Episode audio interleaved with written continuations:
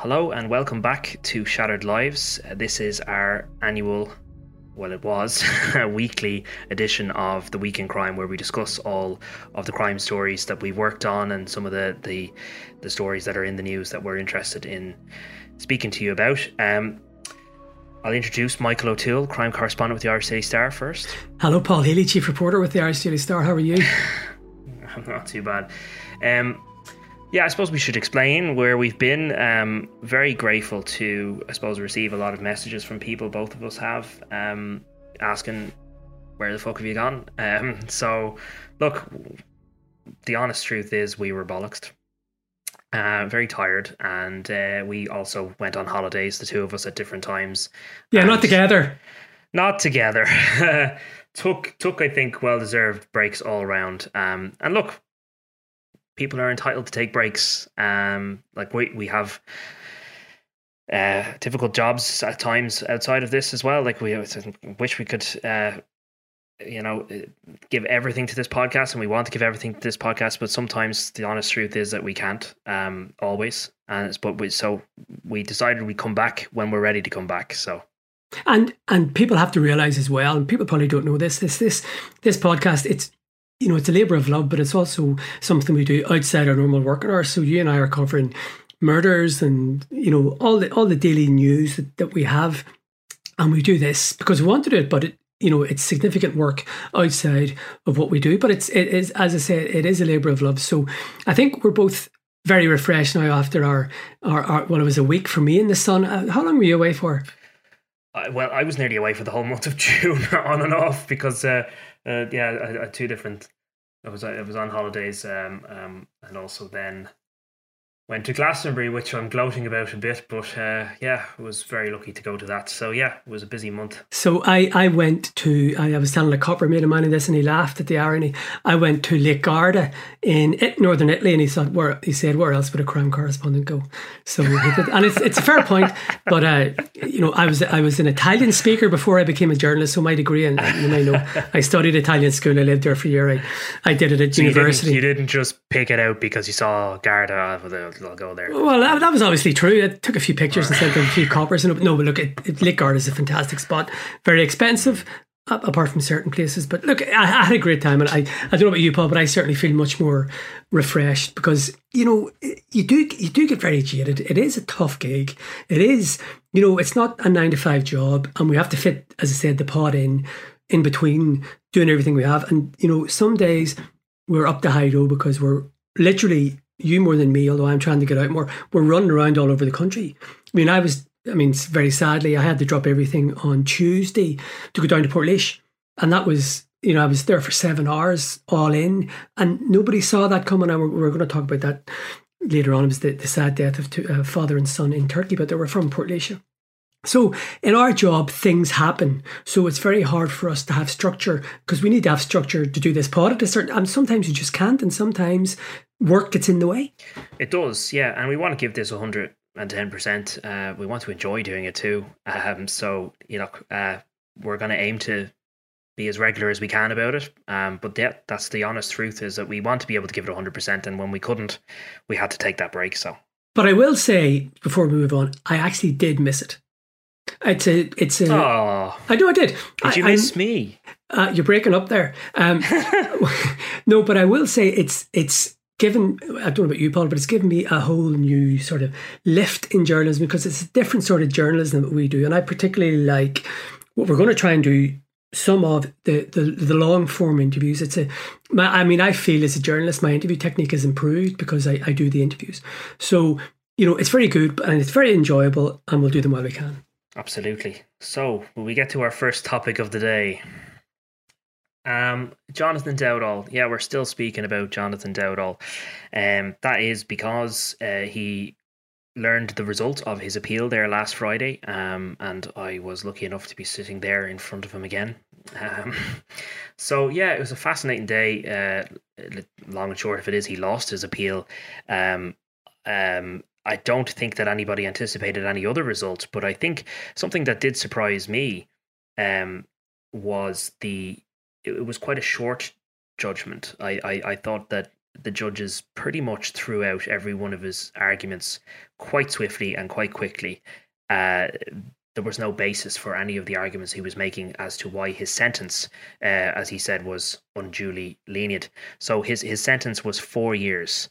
Uh, that's four years for facilitating the murder of David Byrne, and he was arguing uh, that that was uh, too severe. Sorry, that that was too severe, um, and that uh, there should have been some mitigation. Uh, that that that the sentence could have been cut a little bit. Uh, he argued that his father, for example, the exact same offence, his father got two years in prison, his dad's now free already, um, and was trying to argue, well, what's the difference between what he did and what I did? Why did I get the more severe sentence? And the judges just threw all of that out. Um, and stated that you know his involvement in this affair was not as innocent as he tried to portray it. That he was kind of duped by the Hutch gang uh, into booking this room for Kevin Murray, flat cap. Uh, that he was used as a pawn to effectively help their narrative uh, that perhaps the regency was carried out by someone other than themselves.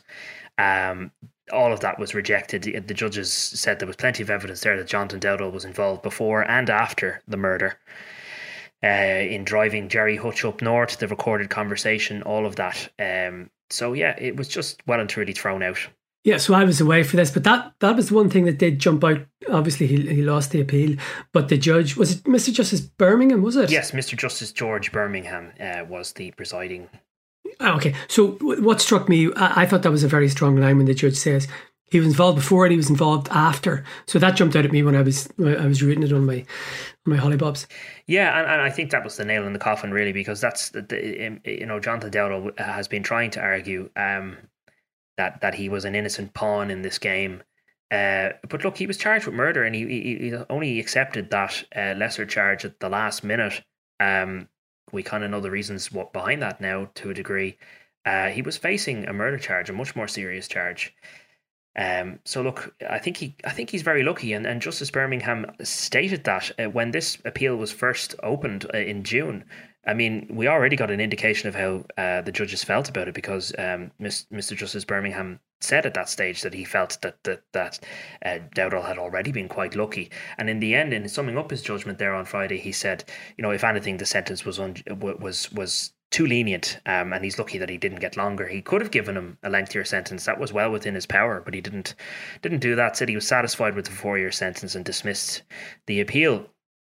Um, what I thought was just as an observation, somebody actually called me out on this because I, I tweeted that Jonathan Dowdall was looking a little grayer, uh, and someone said, "How could he look any grayer than he did three months ago?" You know, but to me, to my eye, and now it's been some time since I've seen him, but to my eye, he did look grayer a little more gaunt, a little more serious in the face. Um, you know, I, I, I think he looked in poor form, I would say. Uh, didn't really react to, I think he knew uh, that he wasn't going to win his appeal, so barely reacted. But again, flanked by prison officers and Gardaí, uh, the, the, the armed support unit were outside the CCJ again. So that's indicative of he continues to be a major security concern for Gardaí. And then he was swiftly brought back to Limerick prison. So I think what's interesting and just worth speaking about uh, in relation to that is where do we stand now with Dowdall? What's next for Jonathan Dowdall? Because a lot of people are wondering, you know, uh, he had an application for the witness protection program. So has he been accepted or not? Has his family been accepted or not? And to be honest, there's no clear answer on this because I've seen it reported that uh, he was accepted into the program. Um, but I, I, don't understand that to be the case. Um, and I think if that was the case, he wouldn't be in prison right now uh, because I got very strong indications there in the last couple of days that in the event that Dowdall is admitted to the witness protection program, he will be removed from prison. Uh, and it'll be extraordinary because even even though he's serving a four year sentence, uh, there is a plan in place. The Irish Prison Service uh, and the Gardaí, they are aware of this. There is a plan in place uh, to grant him what's called temporary release from prison in the event uh, that the guards want to remove him, i.e., in the event that he is accepted into this program. So temporary release. You, you want to explain that, Mick, because it's it's it's not really as it says on the tin necessarily. No, so TR, from my experience, is usually given to prisoners who have a few months left on their sentence and you're given TR. Um, so it's not quite the revolving door, but say if you've got you've got a six year you're doing a six year stretch and you, you've got five years done. You know, it, it could be a year. Could, have I heard of a year? It's definitely months. It's not five years.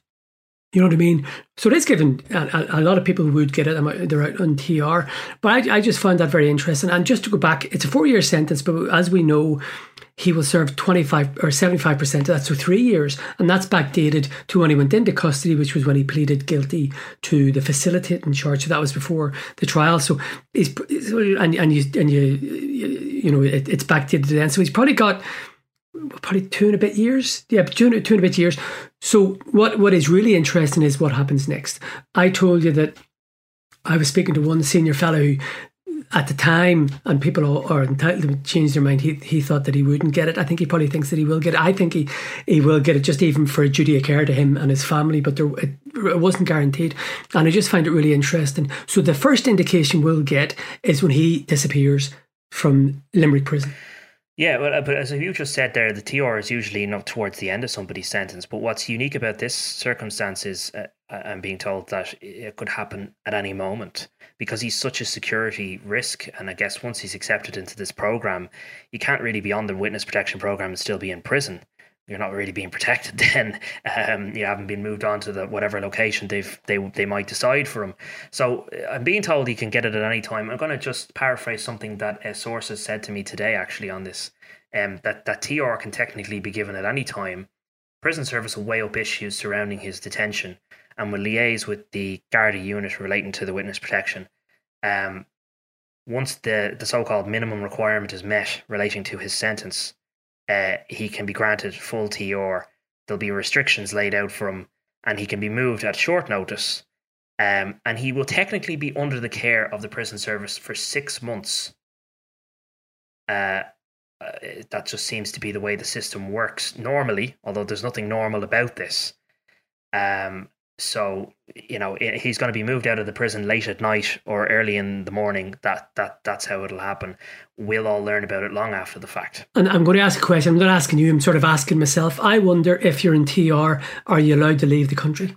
I, I i don't think you are but again this is this is unique. So will this mean as my source is telling me there uh, at least for a six month period anyway he'll have to be in the country, so he might be residing in an address somewhere in this country under the protection of the guards, perhaps, and then moved on. We don't know the answer to that. But what I think is very interesting about this is that once the guards make that decision, they can take him. They could be taking him right now, for all we know. Um, but in the meantime, he sits in a cell on a landing that ha- that can occupy up to about twelve people, a dozen prisoners. But they can't put a single other prisoner on that landing while he's there uh, such is the threat. I'm sure that the, the prison service, because there is a real accommodation crisis within the prison service at the minute, you know, they have to do their job and whatever prisoner is there, but they'd be more than happy to have those 12, 11 other spaces freed up. Absolutely. And, you know, they were talking about moving them the last couple of months here, there, everywhere. Arbour Hill Prison even was mentioned. Um, but in the end, I think they've realised that it was too much hassle to, to do anything with them. So they've just left things as they are. But yeah, ideally, they need him out of there. So I wonder what the delay is. That's just what interests me. Maybe the appeal delayed things. We might hear things in the coming days now uh, in terms of his witness protection um, application. Has he been accepted or not? So it'll be we'll, we'll watch that space. And I, I, I think it's pretty safe to say we'll only hear about it after it's happened. So I don't think anybody will be advertising yeah, this. And then are we restricted in what we can say? You know, because once you're on witness protection, you know, you can't really be talking about that person anymore. It's a criminal offence for us mm-hmm. to disclose where they are. Mm-hmm. And it's yeah. and, and I, I I think we can name people. Obviously, it's known because people talk about Charlie Bowden and Russell Warren and that sort of stuff. But it is a criminal offence for us, and they're very, very tight about this. You know, there's also a criminal offence to name members of CAB apart from certain officers. By law, you're not allowed to. I know that slipped a bit because I often see reports, but by law, you're not allowed to name CAB officers apart from the the, the senior heads. So yeah, I, I I wonder about that basically. But once it it'll be like sub judice really. Once he's gone, he's gone. We won't be able to say anything about where he is, or else we'll be in Limerick prison. I, I, I think you know. I think uh, he's got off lightly in this. He'll have to spend the rest of his life looking over his shoulder. But I mean, he's known that now for some time. Uh, but I, I, think, as as has already been said, he he he'll, he'll be able to re- rebuild his life. I, I think it's extraordinary that he launched an appeal. I suppose everybody launches an appeal, but four years, he could have been doing he could have been doing life. Could easily have been doing life. And just a reminder to people every year in the annual report of the prison service, they reveal how long the average life sentence is. And it has been increasing. Years ago, it was seven years. I mean, like in the 90s. But my last reckoning, lifers in Ireland on average now serve 20 years. Now, maybe, maybe 21.2, something. But you know what I mean? It's a hefty sentence. So four years, which is three with uh, three with remission, compared to 20 that's a big difference. I, there's no guarantee. Uh, I wasn't going to bring this up, but you're just making me think of a case there from the other week where we, we interviewed a fellow who'd just been released after 43 years. So you know, you could be in there for two decades or for for four decades.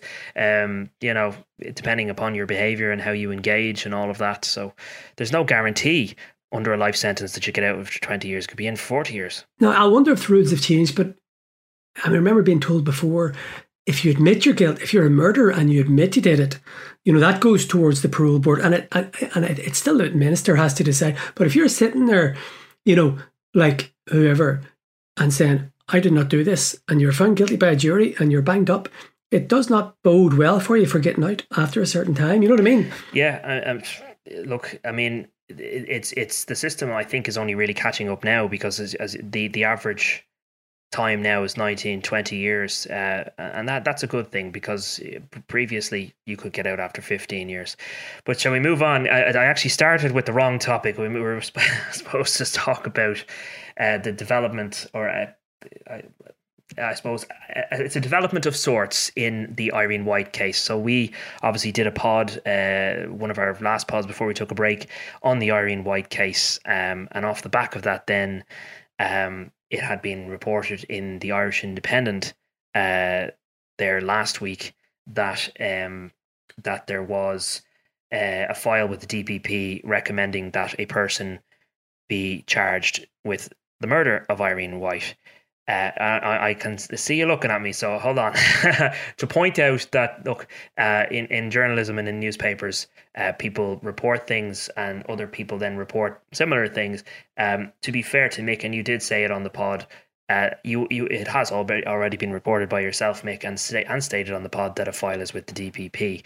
Um, if it, in fairness to Robin Schiller's report, it says that that file recommends that person be charged with murder, uh, and that that's their that's their uh, development in that story. And I'm going to explain how the files work. Um, and we'll talk about, I'll give you an example of Larry Murphy. So the way it works is there's a district officer who's a superintendent, you know, say for Store Street is the DMR North Central.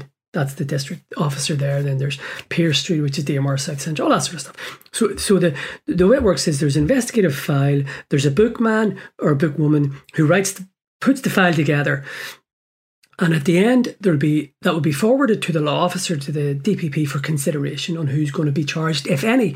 But the superintendent, when he's when he or she is doing the file, the superintendent will nine times out of ten. There have been some cases when they haven't made a recommendation, but they will say, having uh, examined all the evidence in this file, our recommendation is to you that X should be charged with Y you know, so it's there. This is what we think. This is what we could think we, we could sustain. But it's up to DPP. So the DPP might say, well, you know what?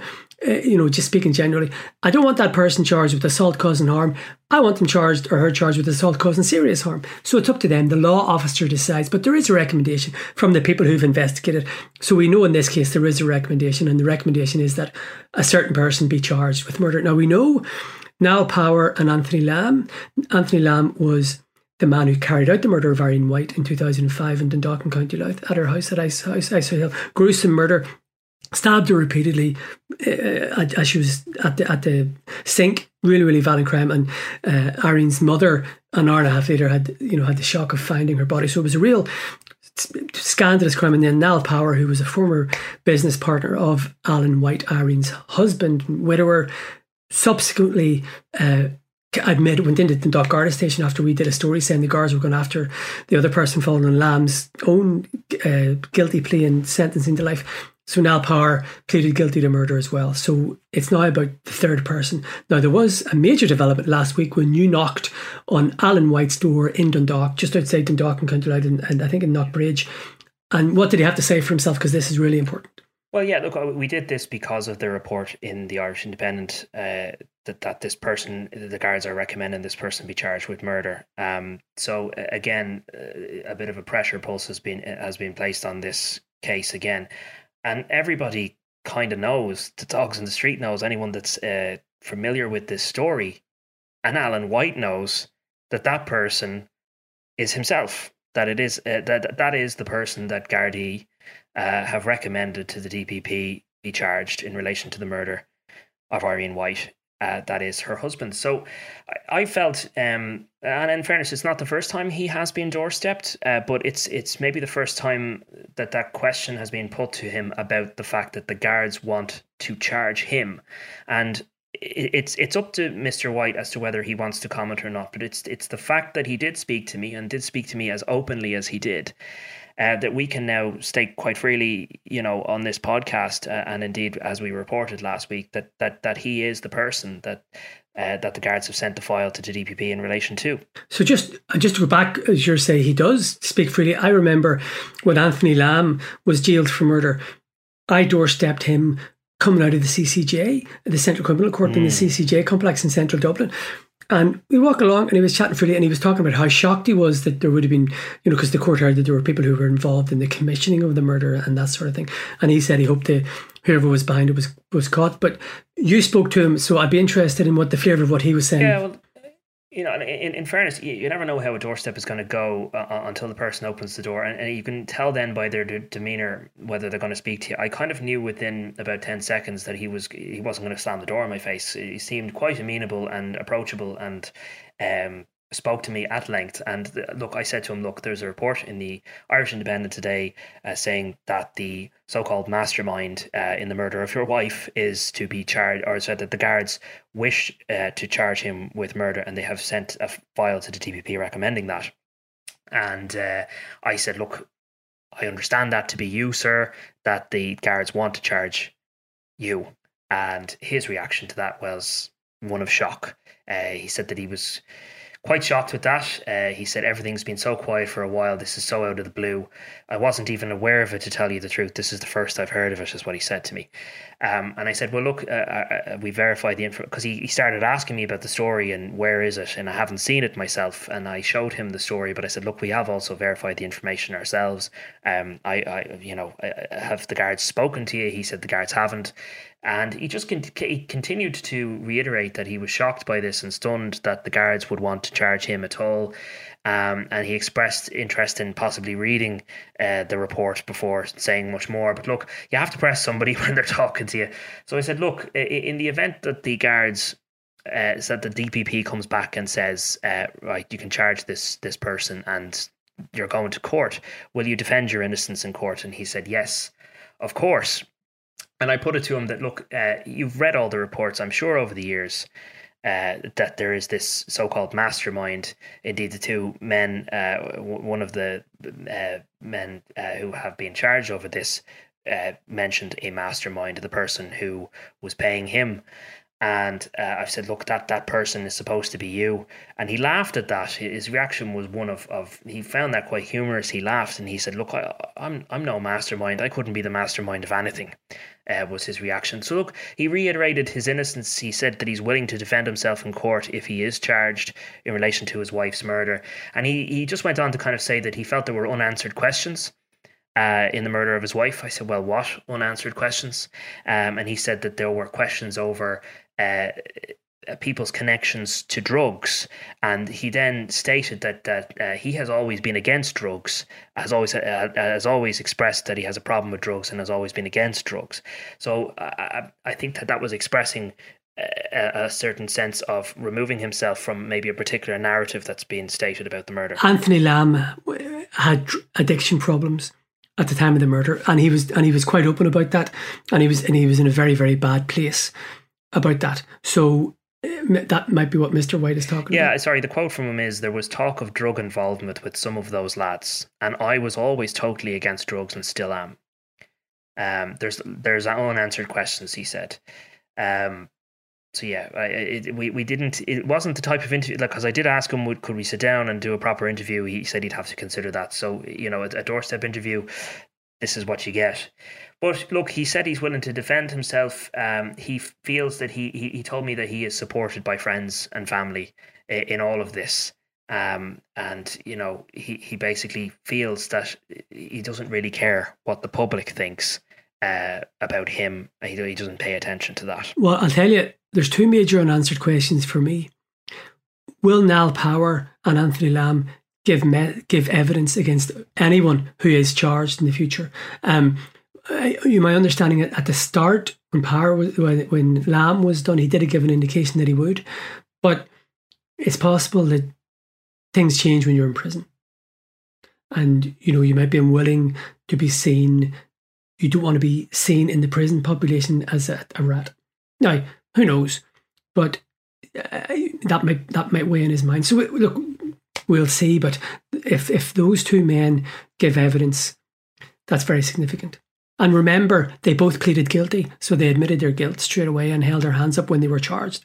So that's a big thing. Yeah, I'd, I'd love to have, uh, as I said, it was a doorstep interview. I'd love to have spoken to Mr. White in further detail about some of that. Um, look, in fairness, he was amenable and, and it did speak to me for 10 minutes but um I, I I found it I found it very interesting to, to to see his demeanor and I suppose his his approach to the whole thing given the finger has been pointed at him in relation to the murder of his wife um he I I, I would say that he didn't he, he did he did express shock that the guards wanted to charge him, but he wasn't exactly expressing shock in terms of maybe what the public perception might be about him, or nor did he seem to care about that particular element of it.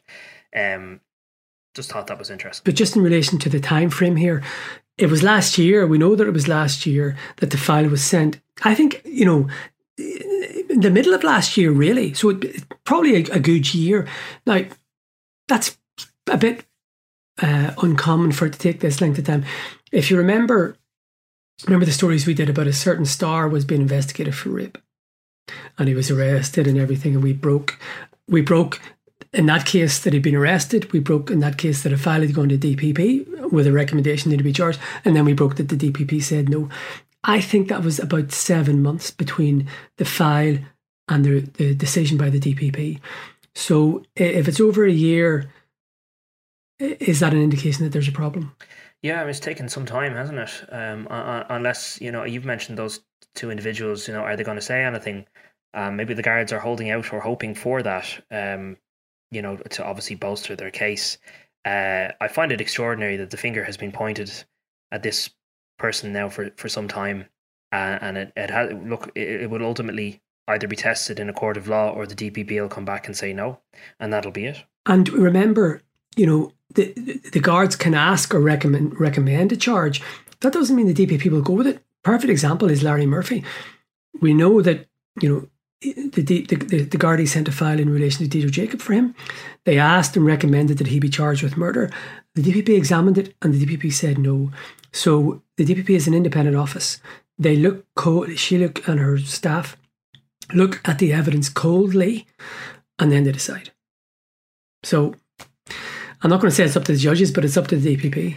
Yeah, and, and from one decision to the other now, we, we should probably speak a little bit about RTE uh, in that the guards may have to make a decision as to whether they will even launch an investigation into all of the uh, goings on in RTE. Now, we're not going to do, uh, I don't think we're going to talk at length about everything that's happened in RTE because I'm sure everybody uh, has looked at that ad nauseum and, and knows more about it than probably even we do. And we're not showbiz correspondents. Uh, but purely from a crime point of view, uh, it's definitely interesting to talk about whether a crime has allegedly or not been committed here. Um, and both of us have been asking our sources and the guards directly uh, whether there's anything here, and and you think maybe there's no there there. Well, so I spoke to a couple of lawyers and we have to trust that they know more about the law than I than you or I do. And we have to trust what the guards, you know, say in the Economic Crime Bureau, who I know are sort of examining it. So the, the best way was explained to me look, I was speaking to one solicitor who was forthright, and his view, as it stands, and this was maybe 10 days ago, there's nothing there. And the, the way he explained it to me was the best analogy was there's a difference between, and this just it's the best analogy I can give. It's not in relation to this, but say tax avoidance and tax evasion. One's a crime, one is quite legitimate. And he sort of said to me, as a parallel, he was looking at the he was reading all the stuff and he'd be quite savvy about the media, put it that way. And he couldn't see any crime being committed. And then uh, a few weeks ago, in the middle of it, I, well, it was before I went away, so it was uh, before Ryan Tubridy appeared at the, all those committees. I doorstepped the commissioner, Drew Harris, at the policing authority meeting in Drogheda in County Louth, and we asked him about this because there was a it was a fury. I think it was it was I think it was the day that Siún Ní Raghallaigh, the chairperson, said she believed that elements had been what's the phrase designed to deceive. So that was a big that was and I think it was it was it Mr Collins spoke about an attempt to was it yeah, well, for, for, for me, uh, prior to this, I think Mattie McGrath uh, had asked a question, um, in my view, without much basis, as do you think the guards should investigate this? And he was kind of directing it at the uh, at the entire board. Um, so up to that point, I was kind of I didn't really think that there was any maybe serious argument for it. But uh, yeah, no, Richard Collins, who, who's now um, no longer the chief financial officer at RTE, uh, he, he, was being questioned um, by Fine Alan Dillon, um, and he was being asked about this this payment, the, this this controversial uh, consultancy fees, and he was asked specifically just about that that particular element of it and whether there had been potential fraud committed.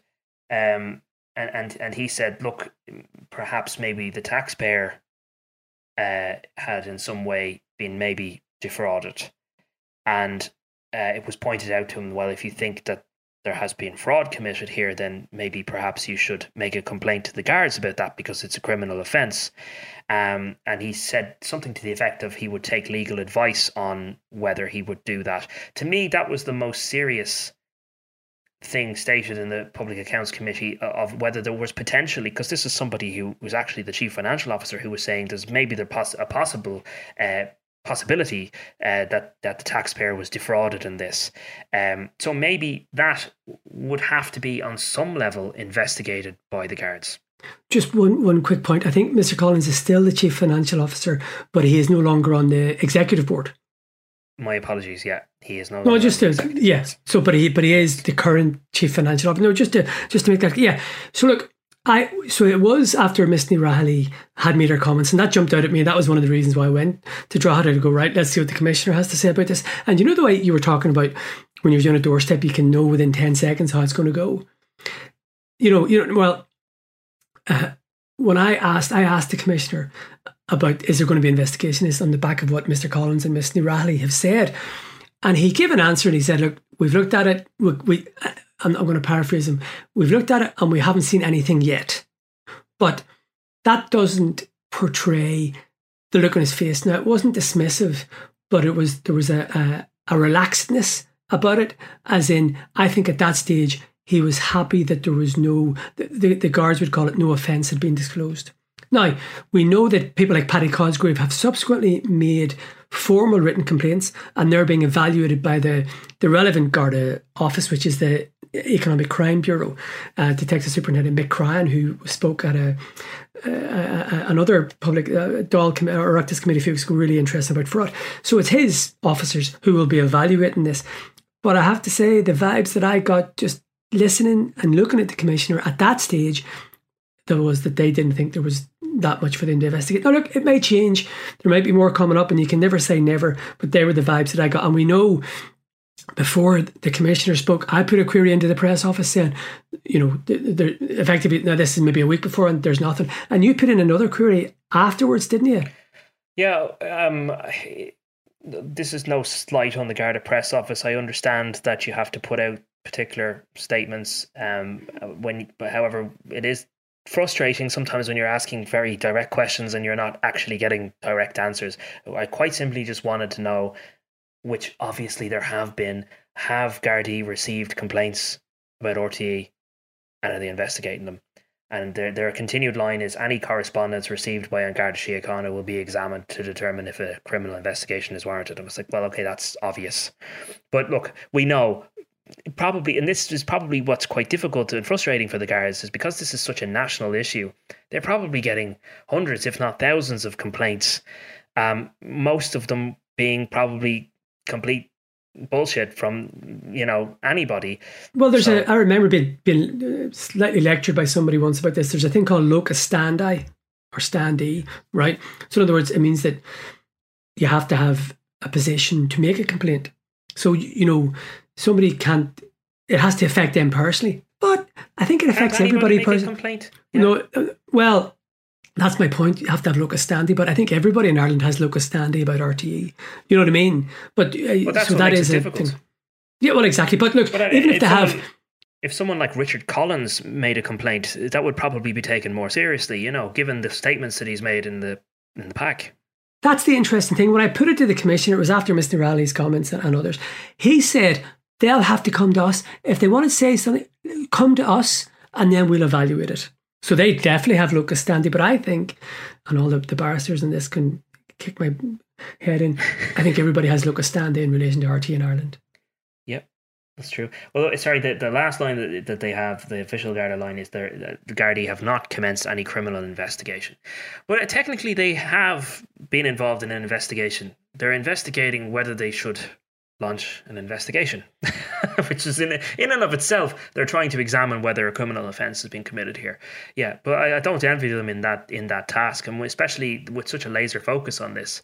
Um, yeah, it's going to be difficult for the, for them to come out and say there's there's no investigation here. I, I still think that they could potentially. I, am going to just just to be different. I'm going to say that I think they might have to just look into this, or at least say they're looking into it. Uh, you know, but look, they may well have to. And and obviously, they could get 6,000 complaints, but it's all about the same thing. So it's effectively one complaint. Uh, they, you know, they could get 6,000 complaints about this, right? But it's effectively one complaint. So it doesn't matter if you get one or 7,000, it doesn't really matter.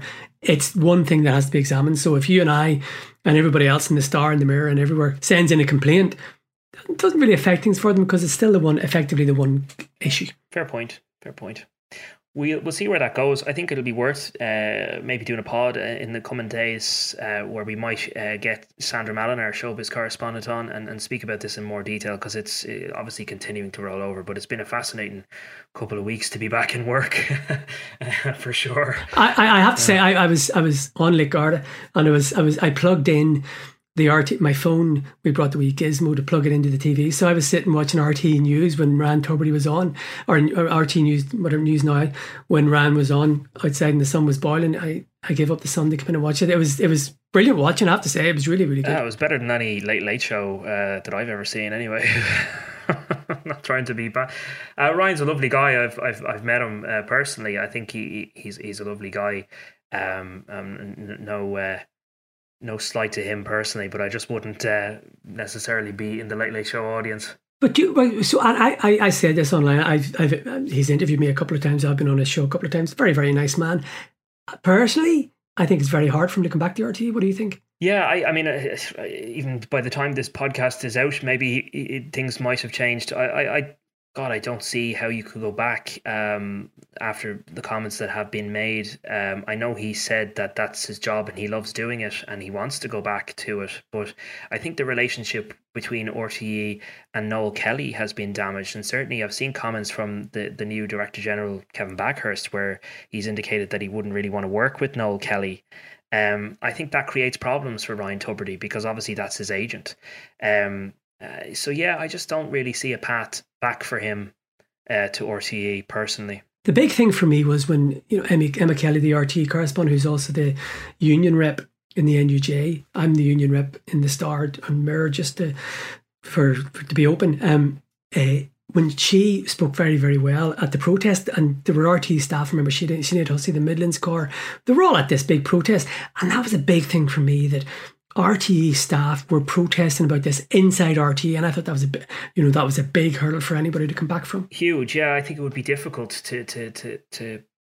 Uh, and, to be clear, just my opinion on this, uh, um, it would be that there are bigger problems outside of Ryan Tubridy. Ryan Tubridy is not really the problem here, but yeah, for him personally, I just think it would be difficult for him to to come back into work uh, amidst that anger uh, that's there. I really feel for the the journalists in RTE. I mean, there's some fantastic journalists. You've mentioned some of them there in RTE and a great uh, organ, uh, news branch in RTE that's getting getting a lot of flack for all of this. When really, and I've, we've heard talk of the two RTEs. Uh, there's the more corporate side of things and and the the so-called top talent, uh, and then you've got the the news and current affairs uh, element of it, and and I think that they have been unfairly slighted in all of this.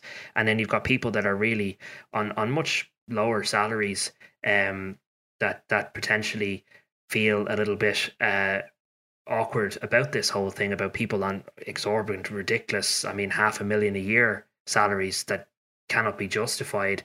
Um, and I, I, I, I agree with that too. Yeah, yeah. And I also think, look, everybody is entitled to get as much money as they can. You and I try and get as much money as we can. That's no problem. But uh, you know, you and I, I'm not going to name them, but there are some, there are a lot of fantastic, hard-working journalists in RTA who put themselves on the line physically put themselves on the line. I'm, I'm, talking not even journalists, but camera people that you and I would see at crime scenes all the time and their various things. And I wonder how they feel, you know, when they see, well, here's my salary and here's all the, the salary of the talent. But look, everybody's entitled to seek as much money as they can. But I, I, I can understand why there was a protest, I'll put it that way. Yeah, and I, I think to be fair, I know Ryan Tubridy stated that he took a pay cut, and, and he feels that he did, and, and the the argument was this extra payment was coming from Renault, didn't believe or didn't know that it was coming from RTE. But I think on the facts of it, when you look at it taken together, um, there was no pay cut there. I mean, he was still getting paid over half a million a year, and and I just think there's a lot of questions to be answered there in terms of Dee Forbes and the way that payment was handled. Um, it might not necessarily be Ryan Tubridy's fault in terms of like in terms no, of it's not. handled I mean, by his agent and uh, I do believe to a degree that he was a bit naive on his finances. I imagine when you're on that kind of money, um, that I wonder whether you even know how much money you have in your bank account. Um, you know, I, and and you've raised something really really important, and it had me shouting at the TV when I was watching this thing live. Why can our august politicians not pronounce Renault Renault properly? Why did every single one of them call it Renault? That was driving it's me Renault. nuts. You sort of pronounce it pro- exactly. And I was saying, "God, Jesus Christ, it's a French word. We're one of our closest neighbours. Just fucking pronounce it properly, will you?" We better get off this very controversial topic because we'll, we'll end up putting ourselves in trouble. Um, yeah, moving on. Can we let's talk about let's talk about the Garda roster issue because I think this is it's a crime issue and it's very very important and a lot of our listeners are serving an ex Gardaí. So essentially, what has happened? This has been going on for quite some time. There used to be uh, pre there was a COVID roster which is was brought in obviously around COVID, and that was to try and get more members out and about. And most guards I I've spoken to, I don't know about you, Paul, they're like it's four on, four off. Now there were longer hours, but you had four on. Now the commissioner earlier this week issued a statement because there have been talks and it's you know it's been high stakes for quite a while. Said, look, we're getting rid of the COVID roster, no longer fit for purpose, and for various reasons, and we're going to have six and six on and four off, and significantly they're going to go back to five units. Now that is a massive issue because there, there are under fourteen thousand Gardaí at the minute, and even with that number of Gardaí, there has been a significant increase in specialist units. So a lot of guards have been taken off what you and I, or what the guards would call the regular, what they call in England and Britain response policing, so the frontline policing. A lot of them are going to economic crime, child protection, you know, SDU, security and intelligence, all the alphabet soup specialist units. So the belief of Gardaí is that this is a, of, of rank and file Gardaí, Gardaí that you and I would speak to, she would say that they believe this is a terrible move they don't know how they're going to get go back to five units because they just don't think there's enough manpower or personnel to have five units. They can there are four units at the minute, ABCD.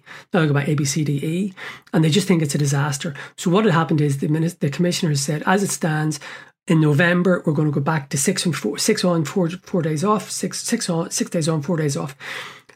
But let's talk about it first. So he, he's sort of putting it up to the uh, Gardaí and the representative bodies, but there there hasn't been one guard that I've spoken to of different ranks who is in favour of this. They just see it as a really, really no, bad move. Uh, yeah, I mean, we've been talking about this before. I mean, we can go back to the GRA uh, earlier this year, where I mean, there was just uproar over it, and um, the commissioner and the rank and file Gardaí were not meeting eye to eye on this. There had been meetings upon meetings upon meetings, um, and they were getting nowhere. But I mean, at least from the rank and file, from the GRA perspective, they were willing to continue talking, but the the commissioner was done talking. Uh, so we are where we are now with this. It just can, it's turning into a crisis for guards because for the last couple of years they they've enjoyed a good system, I think, and now it's being rip, ripped from under them.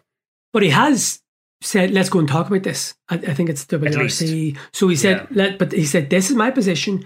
Let's negotiate." So maybe it is an effort to get movement from the representative bodies. I don't know, but look, you know, even here's a classic example, right? A friend of mine, he was doing the four day, four day on, four day off. Now he lived, I think about, uh, I'm going to make it up, but about 70, 70 80 kilometers from his station, right? So that, can you imagine effectively if it's six days or you're doing five days in, in a row, your, your commuting bills, petrol go up by 25% straight away. And then you have your childcare, you know, and things like that. And, you know, there was a level of stability. You knew what you're going to be doing. So every guard of every rank I've spoken to thinks this is a retrograde step.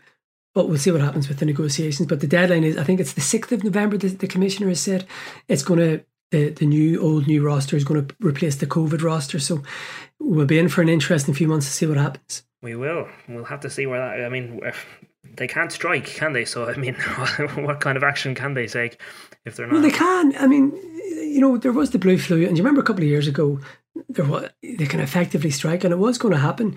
Um, and you know, it was it went very very close to the wire. So, um, I, I think you and I can agree on this, Paul. Gardaí that we've spoken to of all ranks are very militant about this and they're very, very angry about this. And they also say something that has to be acknowledged that there were over, we broke the story, you'll remember that there were over 100 resignations in 2022. It'll be interesting to see, as opposed to retirements, which are mandatory at a certain certain age. So more Gardaí than ever before, and it has been increasing every year, are quitting. And I think people, I don't know if people said this to you, people said this to me, if this happens, I'm out of here. So I, I, I just wonder if the commissioner is aware of the popular anger within the guards about this. Be interesting to see. I mean, it's already a, a, a force in crisis in terms of numbers, yeah. So we'll have to see. We better move on because I'm conscious of time. But uh, you want? Can I talk about the RTAs? Go ahead. It's been a terrible week for road traffic accidents in Ireland and of Irish people. So uh, there have been seven in Ireland. So this we're recording this on Thursday, um, and there have been seven in the previous just less than a week. But there were also terrible case of a father and son from Portlaoise, I mentioned it earlier, who were on holiday in Alanya in Turkey, and they were on the last day of their holiday. Were, it was happened on Monday.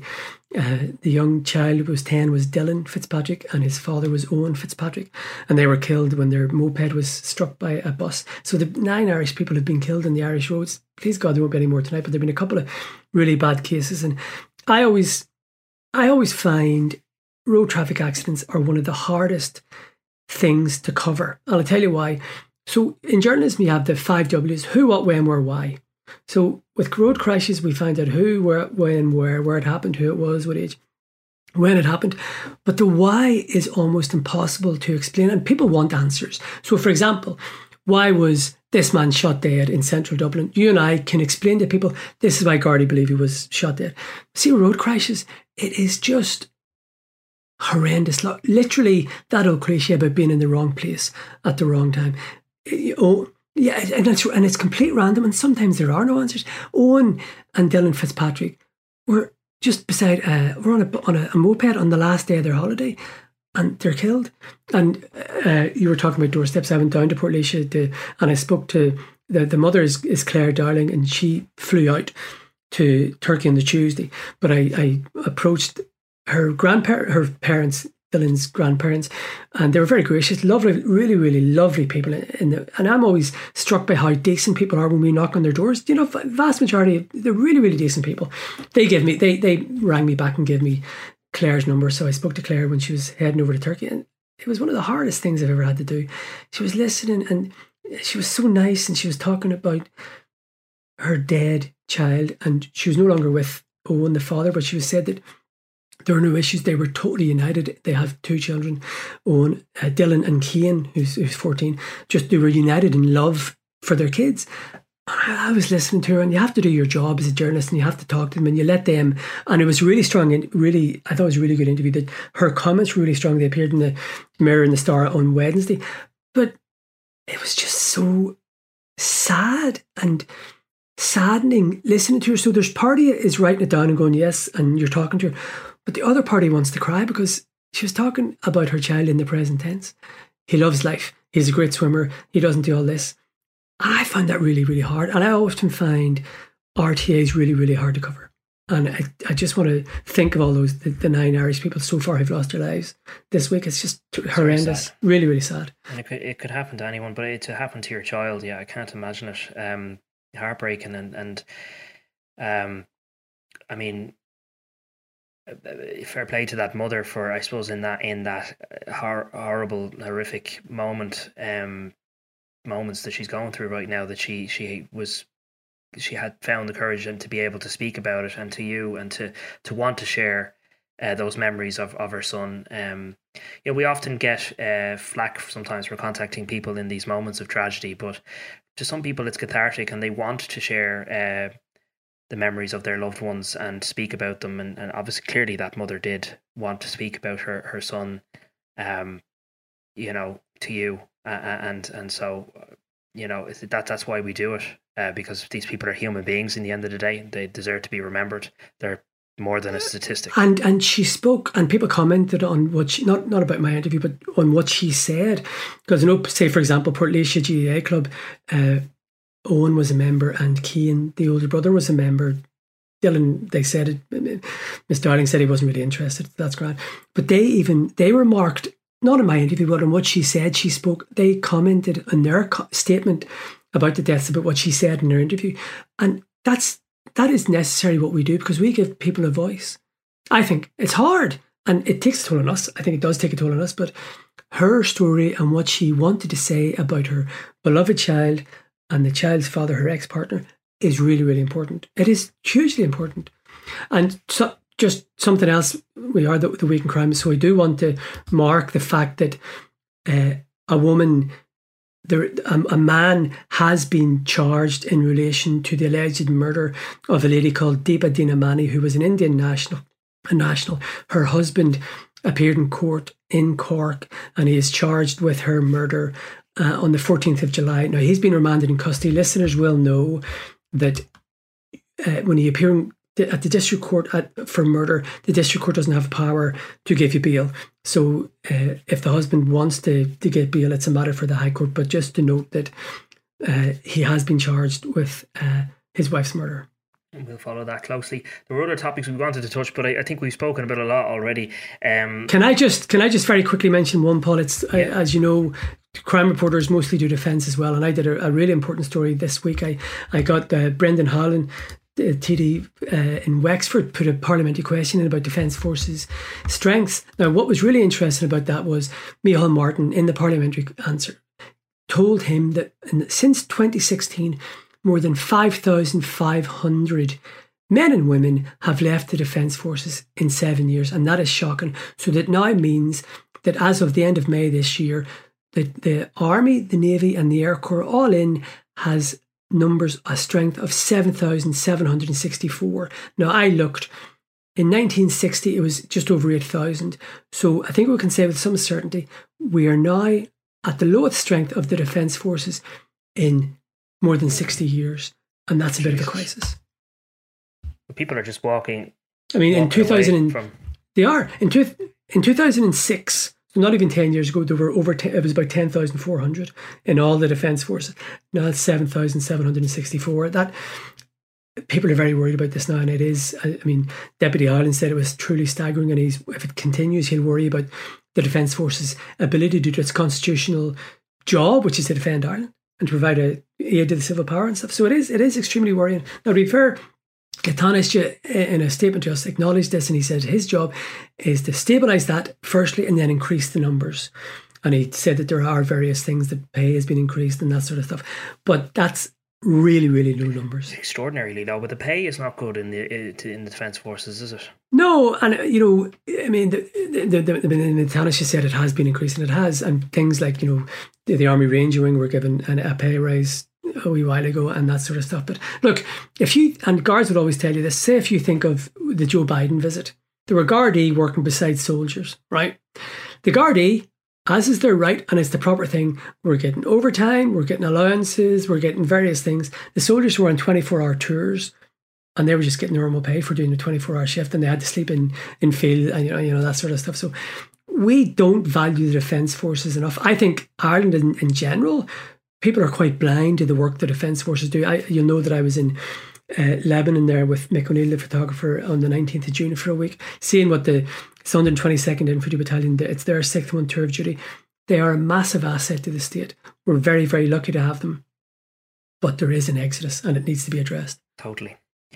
Um, we want to talk in detail about the Carlow post office story. I think it's one that has captivated the country in a way because of its unique nature. There, there's a reason why we can't speak about it in detail at the moment. That is because there is a sentencing hearing tomorrow, Friday. Um, so we're going to do a pod on that because uh, there's plenty to talk about there, and there might even be people to talk to. We'll see about it. Um, so yeah, stay tuned for that. And again, just to stress, any issues you guys want us to cover, more than happy to have a wee look. So we're we're back, we're we're refreshed and ready to go, and we can't wait to do more. Thank you. Cheers. Thanks everybody.